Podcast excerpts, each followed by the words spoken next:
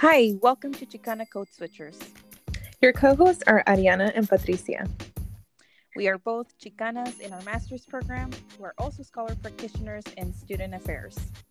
This podcast is intended to provide insights into higher education with a focus on social justice and pláticas of student experiences. With that being said, let's start the show.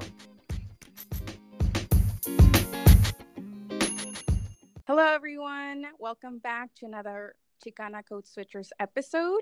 Um, today is a rainy day here in Cambridge. Um, how's it going over there, Patricia? It is really hot. He's here, and it's really dry and hot. Well, uh, we'll get started. Today, we have the fortunate opportunity to have a wonderful guest speaker who we will introduce uh, right now. Patricia, go ahead. So um, we have our guest is uh, Tracy Jones. Uh, guest pronouns she, her, hers. Uh, part of her tra- educational trajectory, um, she finished her Bachelor's of Arts at Harvard Extension School with a major in sociology and an MED um, at Northwestern University with a concentration in higher education administration. And Tracy is the currently the Associate Director of Student Affairs, Diversity, Equity, and Inclusion at the Harvard Graduate School of Education. She is responsible for developing, delivering, and co creating with students diversity programming for the Hugsy community. She also oversees the Alumni of Color Conference and advises students' uh, affinity groups. And in 2016, she developed and launched the Equity and Inclusion Fellows Program. Fellows provide trainings and workshops on equity, inclusion, and belonging for Hugsy and the greater Harvard community. In addition to all of this wonderful work, she is also working at Hugsy, uh, where she's the administrator, uh, administrative ad- advisor for the Harvard University Black Graduate Student Alliance, and she oversees the university-wide Black graduation. Prior to coming to Harvard, she was the vessel operations coordinator and a crew member for the Freedom Schooner Amistad, a tall ship committed to teaching the important lessons of history inherent in the Amistad incident of 1839. She sailed during the Amistad America Freedom Tour, which retraced the Atlantic slave trade with ports in Mystic, Connecticut, Canada, uh, the United Kingdom, Portugal, Sierra Leone, Cape Verde, the Bahamas, and Charleston, South Carolina. She is currently an ABD doctoral student at Northeastern University. Her dissertation topic is the impact of academic resources and student support services on the success of Black women at an Ivy League graduate school. And with that, we'd like to introduce Tracy. Thank you. I appreciate you having me here today. Yes. So, um, we like to start our all of our episodes with a brief check-in about uh, anything that has happened in the past week or, or, something that we're looking forward to. So, would you like to start, Tracy? Sure. My birthday was yesterday. Yay! Happy Yay! birthday to me. um, what else are you working on or looking forward to? Um, I'm looking forward to Mother's Day because I'm gonna surprise visit my mother. She doesn't know I'm coming. Um, so I'm just gonna focus on me and not work. oh, good, good. What about you, Patricia? Uh, so far, just trying to survive this heat. Um, and also, it's the last three weeks before the semester ends. So, so many assignments due, so many things going on. Um, looking forward for summer and just waiting to see like what hearing back from applications to see what um, I'll be doing mm. And then um, just really ready to be done with my first year of uh, my master's program. And it was easier than I thought it was academically, but professionally pretty challenging. So mm. um, I'm just like excited to just not have something due, like academically. due dates are the worst. yeah. What about you, Ariana? Uh, so for me, it's been, um, I think just a lot like you, just a lot of assignments are due all of a sudden. Um, my last week of classes that in because we had to before.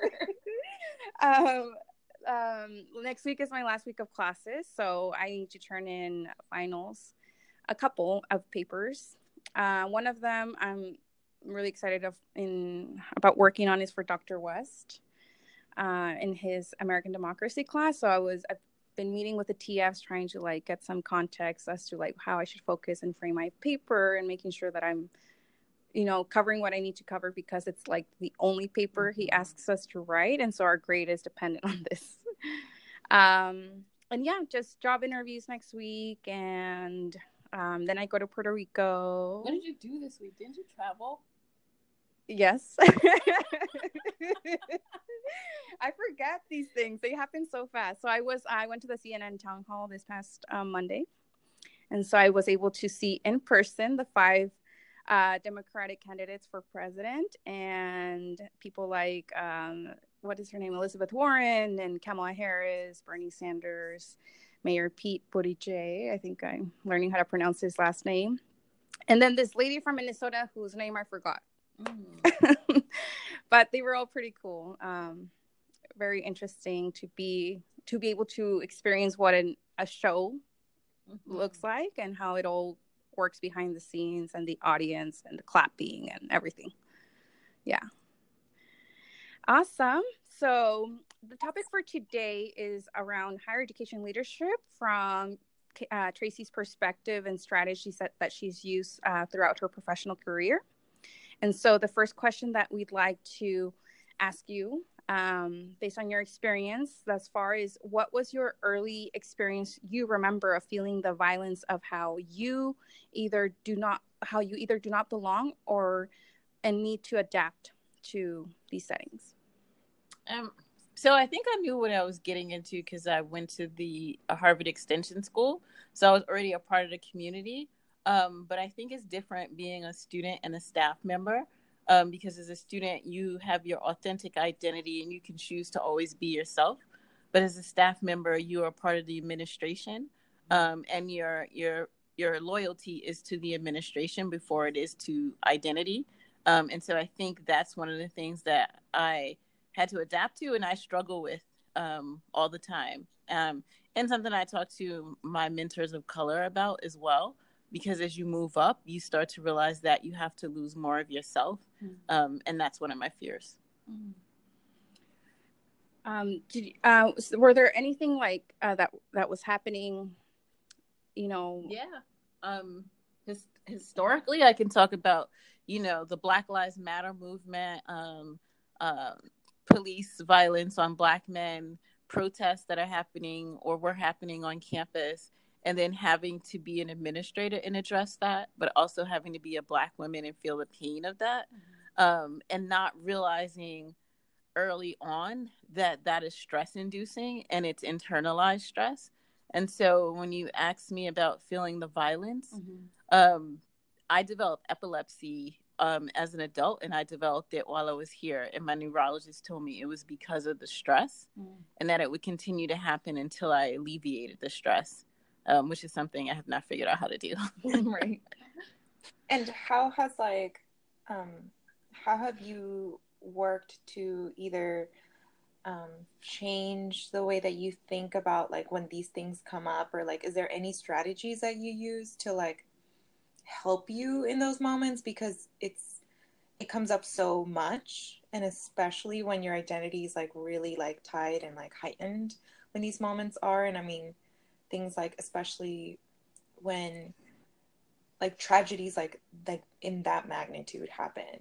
Um how do you like either conceptualize it? How do you work to also like do that self-care um, that you need to do as an admin and as a person like outside of your role so I therapy. I go to therapy every week unless I'm just not I can't do it. Um, but my therapist, her she has a private practice, but she is of Harvard and she's a woman of color. And I think for me that was important because this is a unique uh, community and you need someone to understand and and you need to be able to say exactly how you're feeling and you want to say it to someone who understands what you're feeling and so that was important for me um, the second thing was crying. Like I thought that I was supposed to be strong. You know, you had that trope of the black woman who's like superwoman and strong, and realizing that if I didn't cry, people would not see me as human, um, and that it's okay for me to cry. Um, and so those are two things, but I know I need to do more. So I'm not going to lie and say I have it figured out because um, I need to do more around self care. And especially like the more you go up on the on the chain, it's like a whole like transition period where you know everything is really messy. Like yeah, yeah, definitely. I mean, I'll I'll be honest and say that I am afraid to go further up the chain mm-hmm. because of that. Um, you know, I've had a lot of conversations with some senior leaders here at Harvard, women of color, women in general, even white women. Um, and they've told me that you are going to deal with this and it's going to come at you like a water hose and you're going to stand in the water hose or the fire hydrant and eventually the water is going to stop. And that's a scary thing because if you've ever stood in front of a fire hydrant the power of that water is painful. Um, and so when i think about it i'm like i don't know if i'm ready for that pain um, but it's something that i've been struggling with. Yeah. No that's a really good um, really good analogy and it's very it's very true because I think, at least for me personally, that's like I'm I'm going for that administrative role. Like I know that's where the decisions are being made that then get trickled down to everyone else that they need to implement. And so for me, that's something that I that I do question myself about. Do I really want? Mm-hmm. How bad do I want it? Um, and is it going to be worth it? And but then again, if no one does it, we're going to continue having these cycles, right? Like this where students are not being supported the way that they need to.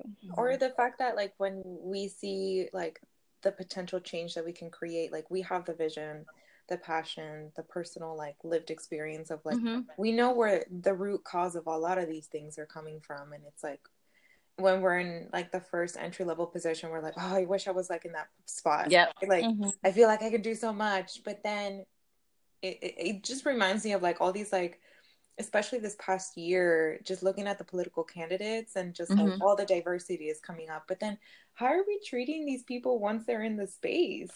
Yeah, I totally agree. You think they're like uh they they are the the the spokesperson for their entire race or the spokesperson for all people of color and that's not possible and you don't put that type of pressure on white candidates or white administrators so why do you put it on people of color um, and it comes from people of color. That's the hardest part, right? It doesn't come from your white colleagues or the white students. It comes from your community.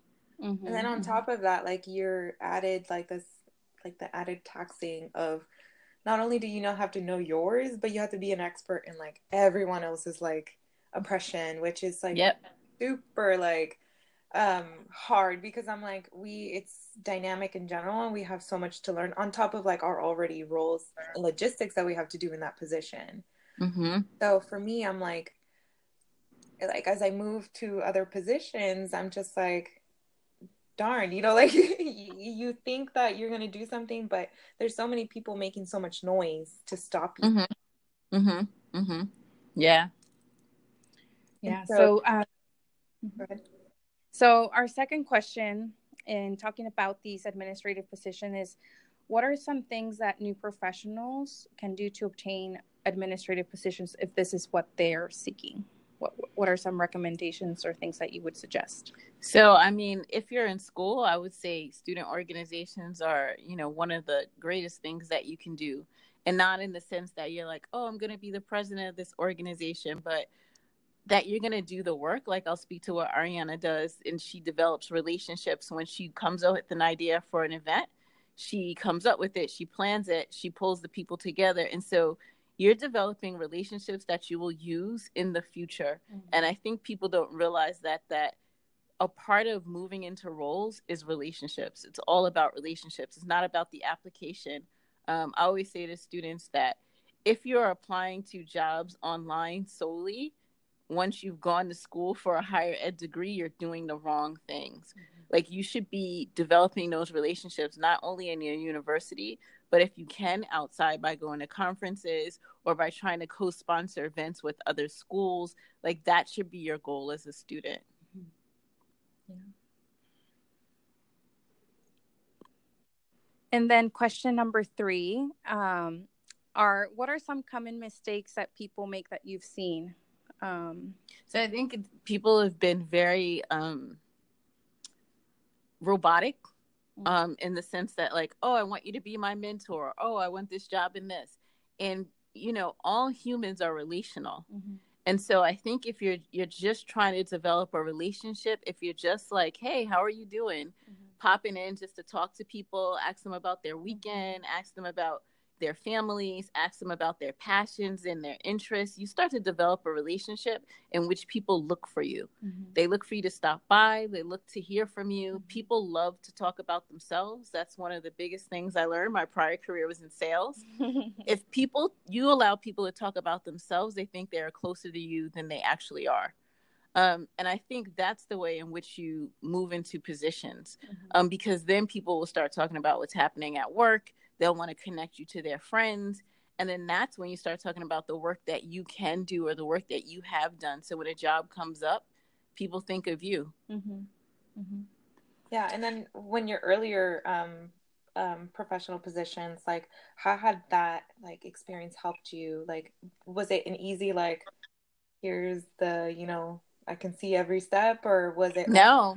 i mean this is one i always say this is my second life. Like mm-hmm my professional experience is in sales. Um, before i came here i'll say a couple of steps. So my most of my professional experience was in sales. I was an account executive at fedex and then a sales trainer at fedex. Then i went into the mortgage industry um, and i was a commercial account executive.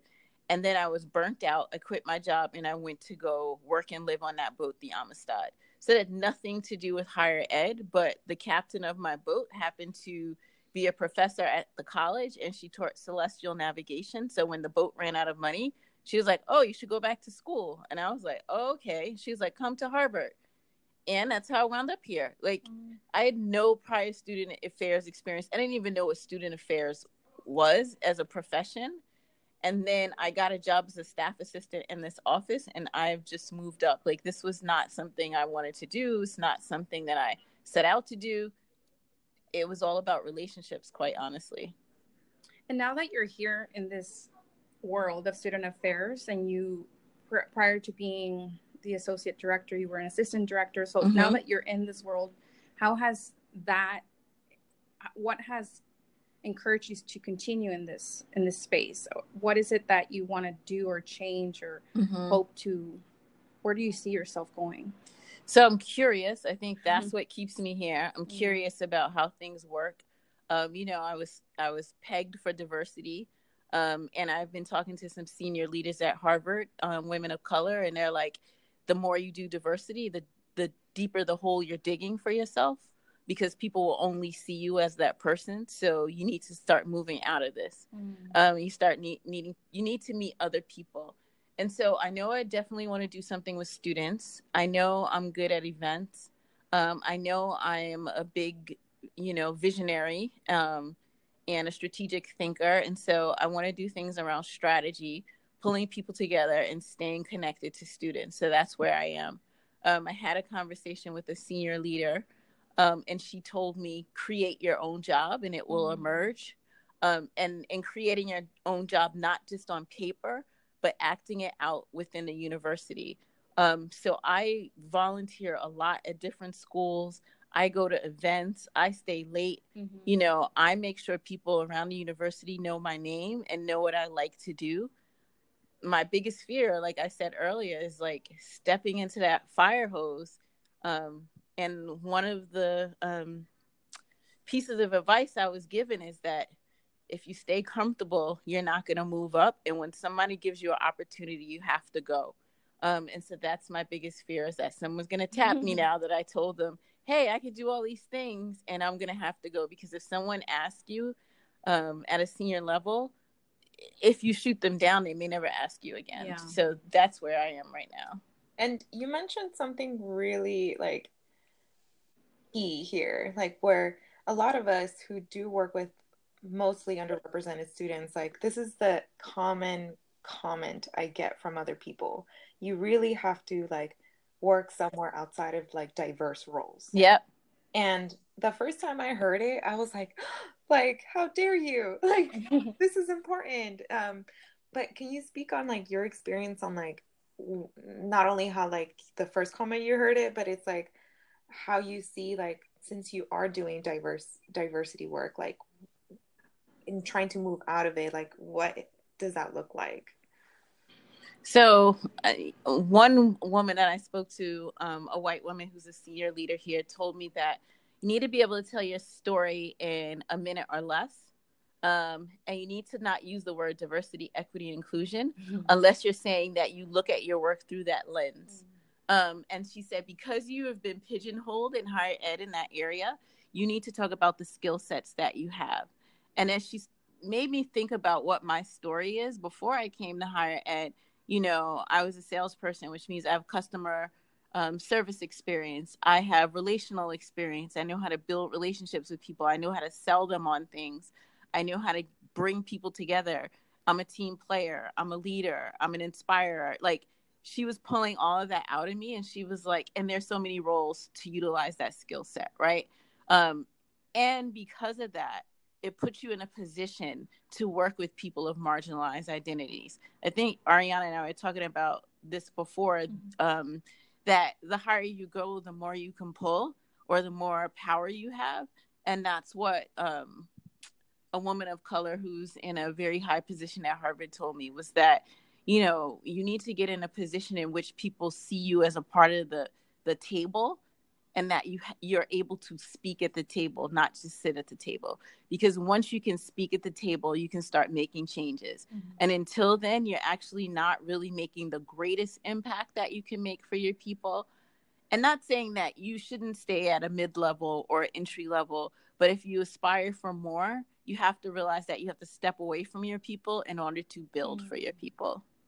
Yeah, and um I've come across like especially in my position where like not everyone knows what I do, like especially since I advise undocumented students. Mm-hmm. They don't know what it actually takes to advise mm-hmm. undocumented students. So I think for me it's been like really a, a great, you know, asset to my like skill is learning how to market those you know skills and be like you know what i'm an expert in crisis management i yep. know how to strategic plan like yep. You're resourceful. You're creative. Exactly. Great problem solver yep. Yep. That's the part where i'm like okay the, the hard part is like stepping out of my comfort zone and going to like again more white spaces. And so that's one thing where I'm like, oh my gosh, like, you know, we get comfortable within our own people. Yep. That once we have to like go up and be alone again, like, because I've had this experience before. Yeah.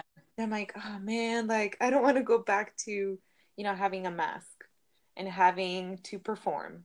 And so this is where like the code switching comes in, and you're just like, I'm so tired of this performance, you know, but really this is where you know the changes can happen and especially how you were mentioning like what are you doing at the table like okay you have the titles you have the access mm-hmm. but do you know how to work that that place mm-hmm. yeah i mean i went to a conference and um, a conference for african american women in higher education and the keynote said that you have mentors and you have sponsors. Mentors look like you, they understand you, they can help you talk through what you're dealing with about the mask. Your sponsor is that person who is always at the table mm-hmm. and who will talk about you when you're not in the room. And the only way you can get a sponsor is stepping outside of your comfort zone. Um, and then that's when you have to cross culture. That's when you have to code mm-hmm. switch. That's when you have to build relationships and trust so if I'm only going to bring one Latina to the table, then it needs to be you. Um, and it's not competitiveness, it's like where I want to go in my career. And because of that, I need certain people as a part of my network. Um, and not that I'm fighting anyone else who's like me for this, mm-hmm. it's just that I am the person for this job.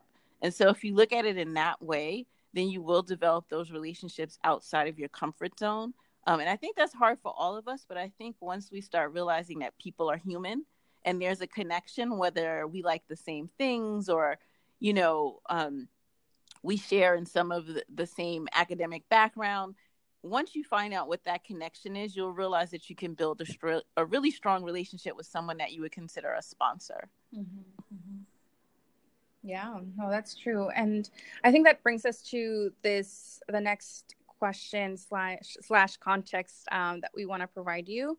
Um, oftentimes people are saying things to Patricia and I uh, at different in different settings about how impressed they are about what we do and and that and all the work that we're doing um, and that we need more people like you in these positions spaces.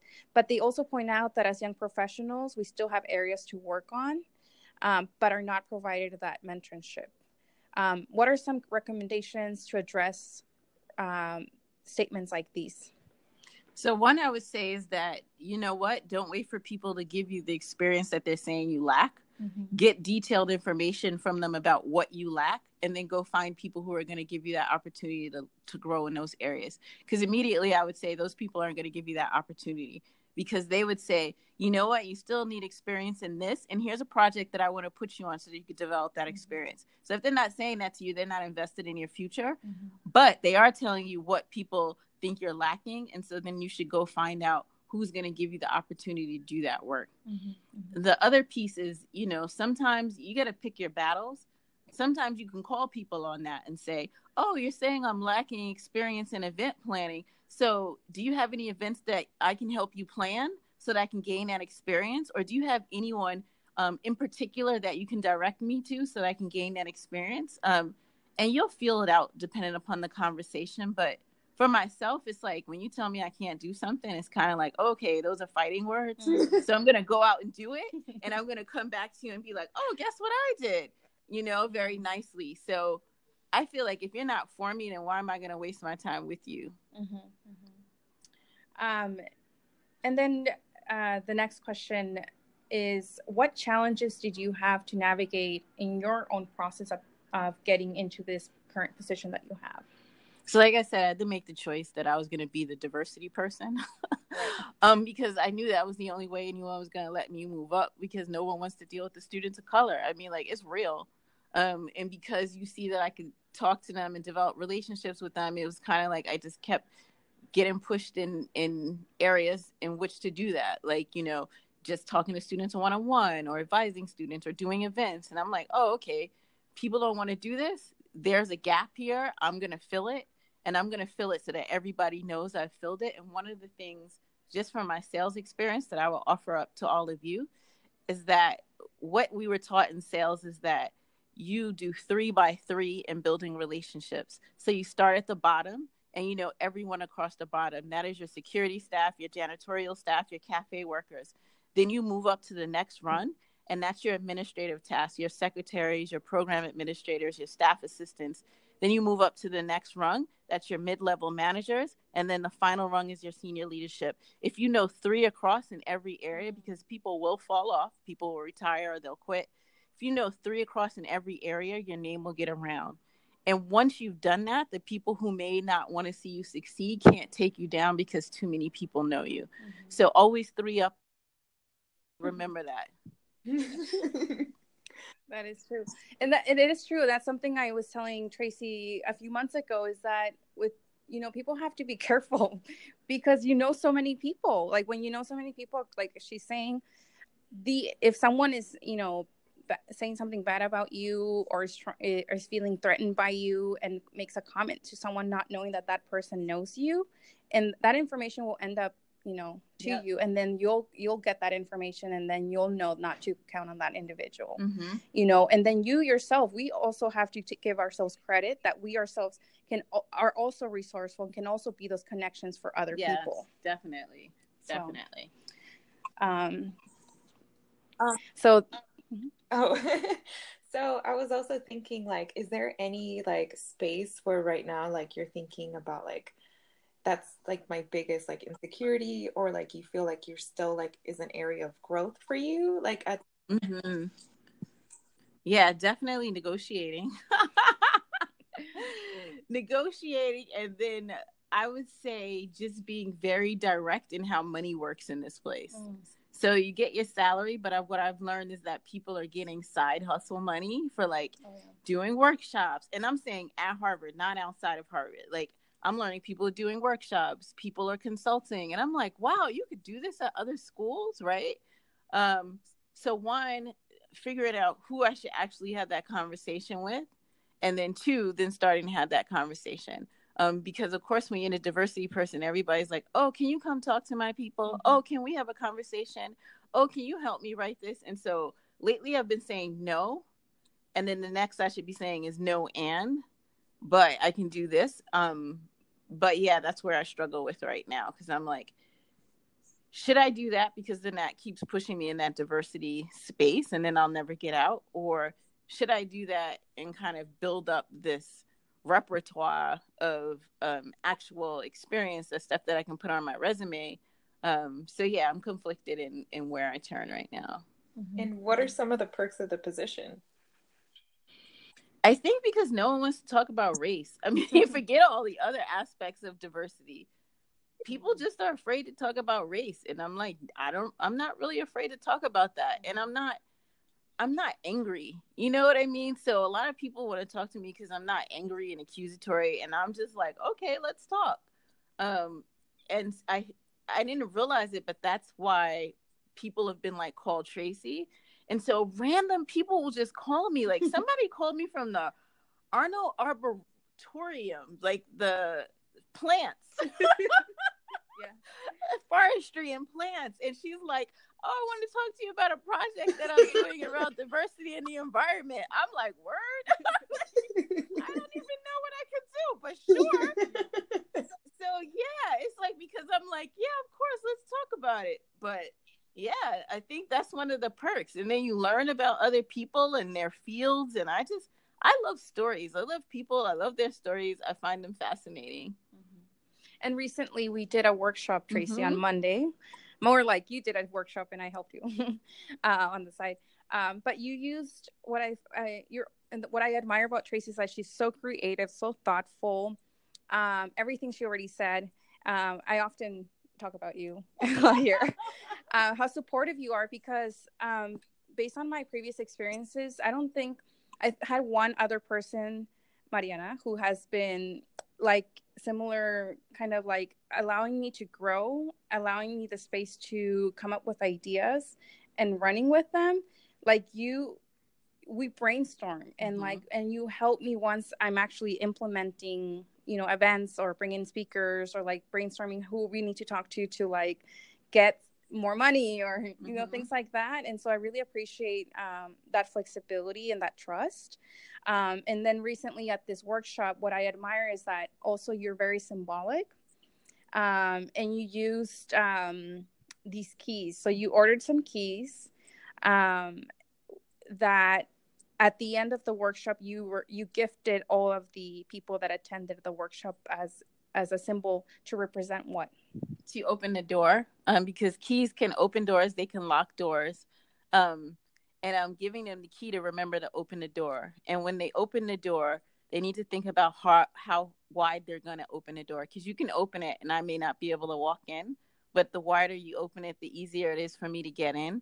Um, and what does that mean to you symbolically? So I said visually, they can feel it, whatever, but it should be a symbol of them to always be thinking about opening the door. Mm-hmm yeah and and something that i i that i really appreciate was that the workshop was around privilege mm-hmm. Mm-hmm. and so a lot of the attendees were diverse and different departments and they even mentioned i you know this is something that i've experienced at sonoma state where we all work in silos and we rarely you know cross each other's uh, departments or schools, you know, and that's something that they pointed out. Um, some of the participants said, "Oh, we rarely get over the river," mm-hmm. and it's mm-hmm. like, why don't we cross the river more often? Why don't we come and have meetings with each other? That way we know what we're all doing and we're not all replicating the same work. Mm-hmm. You know, there's more partnerships and and there's um and we reach more people in doing this. And yeah, I agree. And I and I really liked what you said, Ariana, about like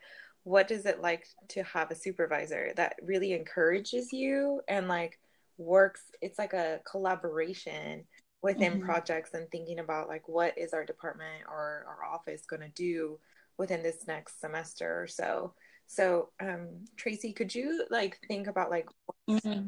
those experiences being like supervising and being the supervisor or yeah? So, I mean, I think I I learn just as much from her as she learns from me, and I consider her an expert in her work. And if I'm not that, then I need to be working with a person who is that. And I learned so much from her because she's doing these things and because she's introducing me to speakers or concepts or ways in which to do the work. Um, and so that's why I feel it's important, right? And if she moves on, which she will move on, um, and she becomes my colleague, then she's going to introduce me to even more people and she's going to actually influence the work in which I do. So I think it's important to push people to their highest heights mm-hmm. um, because they're always going to be able to be a bridge for you. So why try not to to encourage people to be their authentic selves and to do as much as they possibly can um, because you're only going to benefit from that. They're not your competition. Mm-hmm. Yeah, and you um, spoke like just like the the fact that we don't have to be like even within our own role be the experts in everything. Mm-hmm. Allowing some of those colleagues to bring out their expertise and be like, I don't have that. I admire it. There's no way I can replicate that in the mm-hmm. way, you know. But the fact that you're so willing and open to do that is like so like amazing. First of all, because you don't see that often. Mm-hmm. It's really hard to find. Yeah, but you have to be honest with yourself though. Like you got to pick the people who you know could do the work. so once you know someone can do the work, why micromanage? They're like they can do the work. Let them run and do it because it's just gonna make you look even better. Well, Tracy, go ahead. Tracy, do you mind um, sharing how I ended up here? yeah, story. I, it's just funny because it's it really does highlight everything we're talking about relationships and opportunities. And if a, a position is not created like asking questions is always helpful. Yes yeah, so last year we had a student alma who ran undocu allies which is a student organization. And she did so much work. She said you know this needs to be an actual role. Like you need an intern to do this work. And so our associate dean was like you know what? I want you to dedicate an intern to that so then Alma was like, "Oh, I know somebody that you should meet." This was before the end of the school year, and so we got on a call. Liz, who was my director at the time, we got on a call with her, and she pretty much was telling us all the stuff she did, and I was like, "We don't need to interview anybody." so literally, it was an informal conversation. We were like, "When are you getting to campus?" and call us when you get here. And she started working. Mm-hmm. So there was no job posting. There was no interviews. It was just her. And it was so funny because I took it like an interview, but when I was actually talking to both of them, it sounded more like an informal conversation. But I was ready. Like if we had been on Google Hangouts, you could see like I'm on the on the floor of my living room with notes on the sides, my resume ready to reference it, and um, it just felt so for me it was such a like comfortable experience like it's just so unexpected because i was just ready to like answer questions and and like talk about it um about what i've done. And it was like ever since then like you can tell a lot about what your experience will be based on the conversations you have at the beginning or like the type of communication you have via email. Uh, you can pick up on things. And so sure enough the first week of august i contacted you and we set up a time to meet um, and a start date, and then you know the the rest has been history. Yeah, I agree. It's the same way she felt about me. I felt about her. I'm like, in this conversation, I'm gonna know if I could work with her or not. I'm gonna know if she knows what she's talking about or not.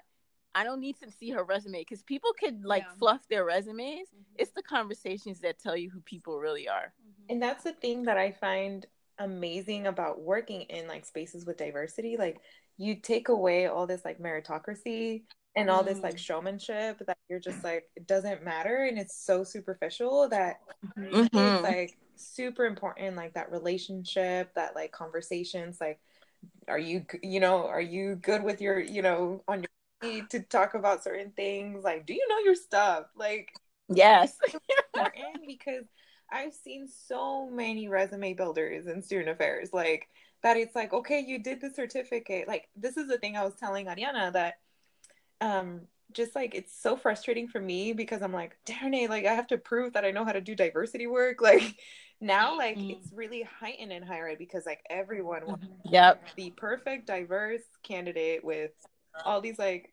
medals on like i'm an expert on all these things, but I'm like, I'm not really an expert. I just like know a little bit, but I I wouldn't know how to, you know, describe it to the extent of someone who has that lived experience. Um, and so for for me, I was like, it's so interesting, like all these trainings and all these like you know diversity and everything, and I was just like, that was just the intro, like. When, when you actually do the work, you like know way more of the nuances, and like that's I totally people, agree. Like freak out, like and so it's it's amazing like and it, and it comes to show like when you have this vision of like authentic relationships and relationship building and really you're invested within like the work that we do how different our approach is to everything. Mm-hmm. to, like, mm-hmm. stage. Yeah. And and the working relationship um at least for the way that i experienced it with tracy is it's very organic. It's very um i really appreciate being honest with her like um, I know last semester I was feeling really overwhelmed with my schoolwork just because I had papers all the time from like different classes, and it was really like I was taking this job, this position, this internship. I've never had an internship, so I was taking it seriously. I've been working for you know seven years professionally, so I was like trying to meet like my own expectations of the position, and feeling overwhelmed, and then like having Tracy like detect that and like sit me down and talk about it where it's like you you're doing a lot. Like let's figure out a way where you can balance and that way reduce how you're feeling uh, of the feeling of overwhelming. And then um, so that's something that i appreciate that she's very um, introspective and, and that's a, a, quality that not everyone has it's not something you can teach and i think like it's also like the way that we take up this internship because i'm like ariana and i were on like the same stage like coming from different supervisors and then transitioning into our master's programs with mm-hmm. incredible supervisors that i mm-hmm. told um ariana was like oh my gosh like it feels so weird like i always felt that i had to prove myself so much and like go mm-hmm. overboard like on so many of like not only did it have to be great, it had to be excellent, you know, and and the work that we did and like having a supervisor be like, hey, you know, you can like chill, you know, like you're doing amazing, but you, again, you're just a grad assistant. Like you, yeah. but for us, it's like so important to learn all these things because we only have such a short period of time mm-hmm. to be that assistant and to like grow and learn. But you know, like the dangers of like knowing a lot is that like Tracy saying, like people are gonna ask you to do it, you know.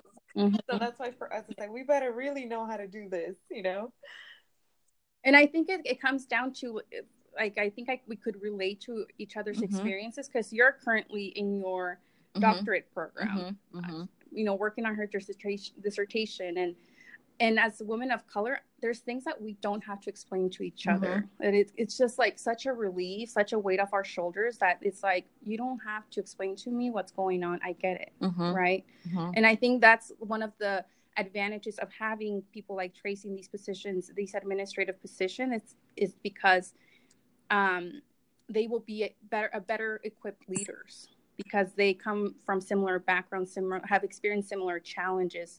You know, they know what it takes, and so it just makes the working relationship so much easier, or like not as not as like like cutthroat, or like mm-hmm. you know not so dry, or not so like like what you were saying, just like mer- meritocracy, mm-hmm. or like just like all mm-hmm. these things that come from the institution like we don't need that we can get there the same way in a different way mm-hmm. you know mm-hmm. like we can provide the same results in a different way we don't need necessarily need to follow those rules um, and with that said uh, tracy i know you're working on your dissertation topic slowly but surely i'm often take you know checking in on mm-hmm. her and i'm we're trying to figure out a way we can uh, you know do our work and you know you can also work on your paper um, but it's what I found it interesting, and I've asked you this before, but it, if you can share with um, our audience about why you decided to focus your dissertation topic on the impact of academic resources and student support services on the success of Black women at, at an Ivy League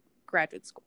I think because well, I originally wanted to do women of color. They're like that's too broad, and there are too many nuances to women of color. So you need to narrow it. And so I narrowed it to Black women because of myself, mm-hmm. um, and because of that, um, black women who come to me with their stressors mm. and so i i i do question you know like our academic resources and the student support services we offer are they enough and do they actually impact success and if they don't what are the things that Black women think make them successful at Ivy League graduate school. And so I'm looking at one school, I'm looking at one particular demographic only two years out of graduation because that's when it's most fresh in your head.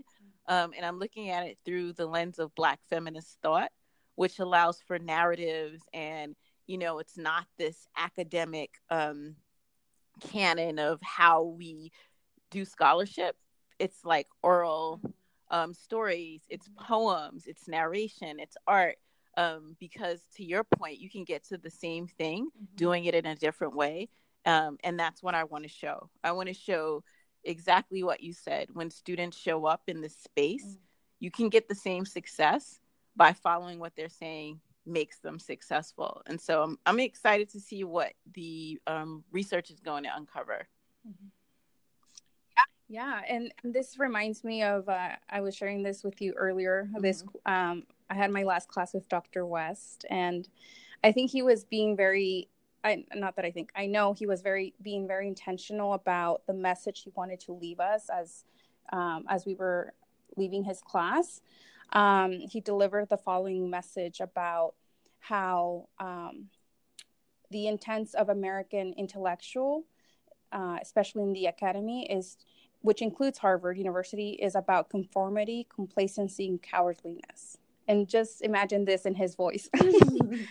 um, he said that precisely what professionalism is at its worst is that it generates in the shaping of its students on its way to careers, is that people can't wait to conform, uh, complicit to, uh, misery outside, manicure, deodorize, context, and then when it's time to be tested, to take a stand on where you really think and act on what um, too much cowardliness. There's too many people who are just scared because their careers are at stake because they're perceived in a certain way because they don't believe enough in themselves and they've got some challenges. So what are you what do you hear in this tracy as a um, more experienced professional having been in this field and like continuing to do your own dissertation on, on and research on this in this area?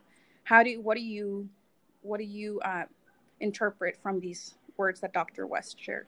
So i hear him and i agree with him. And on the flip side i would say uh, martin luther king jr had a speech in which he said you know if you're going to be a street sweeper be the best street sweeper. So i think that you choose your role and you be the best in your role. And don't compare yourself to you know the social justice warrior if that's not you that's not you mm-hmm, right mm-hmm. if only if your role is only to touch one person or if it's only to make sure when students see your face they feel affirmed then that's your role um, and i think that's where you make the greatest impact um, and that is where when he talks about conformity conformity complacency and cowardliness mm-hmm. I think you need to decide what your role is so that you can move out of that. And complacency happens, and I'll say it for myself, is like every nine months we have new students, and then remembering that they're new people and getting excited about them each time. Mm-hmm. And I think that's what takes you out of complacency um, and conformity. Like you can hear me laugh about like mile away. Yes. And you know, I would know I would have in the past been like, "Oh my god, that's too loud." But I'm like, "That's me. I can't help it. Like I can't stop it. It's just when I'm happy, I laugh." And so I I don't conform to the norms. If you see my office, people put up their their degrees. My degrees aren't even on the wall. It's artwork. I'm just like that's what makes me feel good. And mm-hmm. so yeah, I just got to be my authentic self. Yeah. Um, and it's true because when I hear you laughing, it's contagious, you know, and I'm like, hey, I wonder what she's laughing about. um, and then uh, he um, adds that Mary Ellen Pleasant was the first African million American millionaire. And whenever she would start her lecture, she would say that I'd rather be a corpse than a coward. And I thought that was very powerful mm-hmm. to say. Um, and also, that intellectual courage, moral courage, existential, spiritual courage, but that courage going hand in hand with humility is always a benchmark of moral and spiritual maturity. Not arrogance, not condensation, not looking down on others, but reinforcing your own, which reinforces your own insecurity because you are so smart, you're going to convince them that you're so smart. You're going to remain in perpetual audition your whole lives. Wow. Humility tied with moral tenacity is what it means to be an intellectual warrior. I totally agree. So That's beautiful. I know I needed to write that down because I, it's just golden, like the the the things that he says. And also to Um, remind us all, like, yes, you know, like to block out that noise of the things that are distracting us from our greatness and the things that we came out to do. Because at the Mhm. end of the day, like, we just have to be really firm on our own boundaries and like think about like, you know what, not today. You know, like no Mhm. nonsense today, no nothing else. You know, like um, because those are just like distractions at the end of the day, you know, and it's distractions that if we put too much attention and energy towards, uh, we end up doing all those three things, you know. Like, Yeah. and Mhm. on top of that, who is benefiting from that? No one. Like, especially No, not the yeah. students that you came to serve, Mhm. and especially not yourself. On top of that, you Mhm. know. Mhm. Yeah. So, um, we're getting clo- close to the end of our session here. Um, but we wanted to see if you have any last comments or words of inspiration you would like to leave our audience with. Or some affirmation Yeah. yourself. Information about myself. Affir- affirmations about yourself. Oh, I anything mean- you'd like to share. I, my father always told us that you know the day you stop dreaming is the day you stop die. It is the day you die, and I totally agree with that. And so people would be like, "Where do you come up with these ideas?" And I'm like, "I dream them up, and mm-hmm. sometimes they'll happen, and sometimes they won't. But I think you should go for it." And so that would be my words of inspiration. Yeah, thank you so much. That's so like so so there's so much truth in that and a great reminder for us all as we continue doing this work. Um so I guess this is this is the end for us. And last minute Let's comment is, I think I said Northwestern. My and I saw you all laugh, but then I was like, what are they laughing about? And then I was like, wait a second, now I know. My bad. You did your E- E- MED at Northeastern University. Yes. okay. Definitely a Friday. No worries. Um okay, so For um, all of our listeners, you can email us at chicanacodeswitchers at gmail.com and send us your POC business, conference, or end event shoutouts and listener letters. You can also record a listener message on the Anchor app, and that way we can include your recorded message in our future episodes. Um, you can follow us on Instagram at Chicana Code Switchers and on Twitter, X Code Switchers. If you want to support this podcast and want to contribute to our graduate school funds, you can Venmo us at Chicana Code Switchers. Um, thank you all for tuning in for this week's episode. And until next time, thank you so much, Tracy. Nice meeting you. Thank you for having me. thank you. Until next time.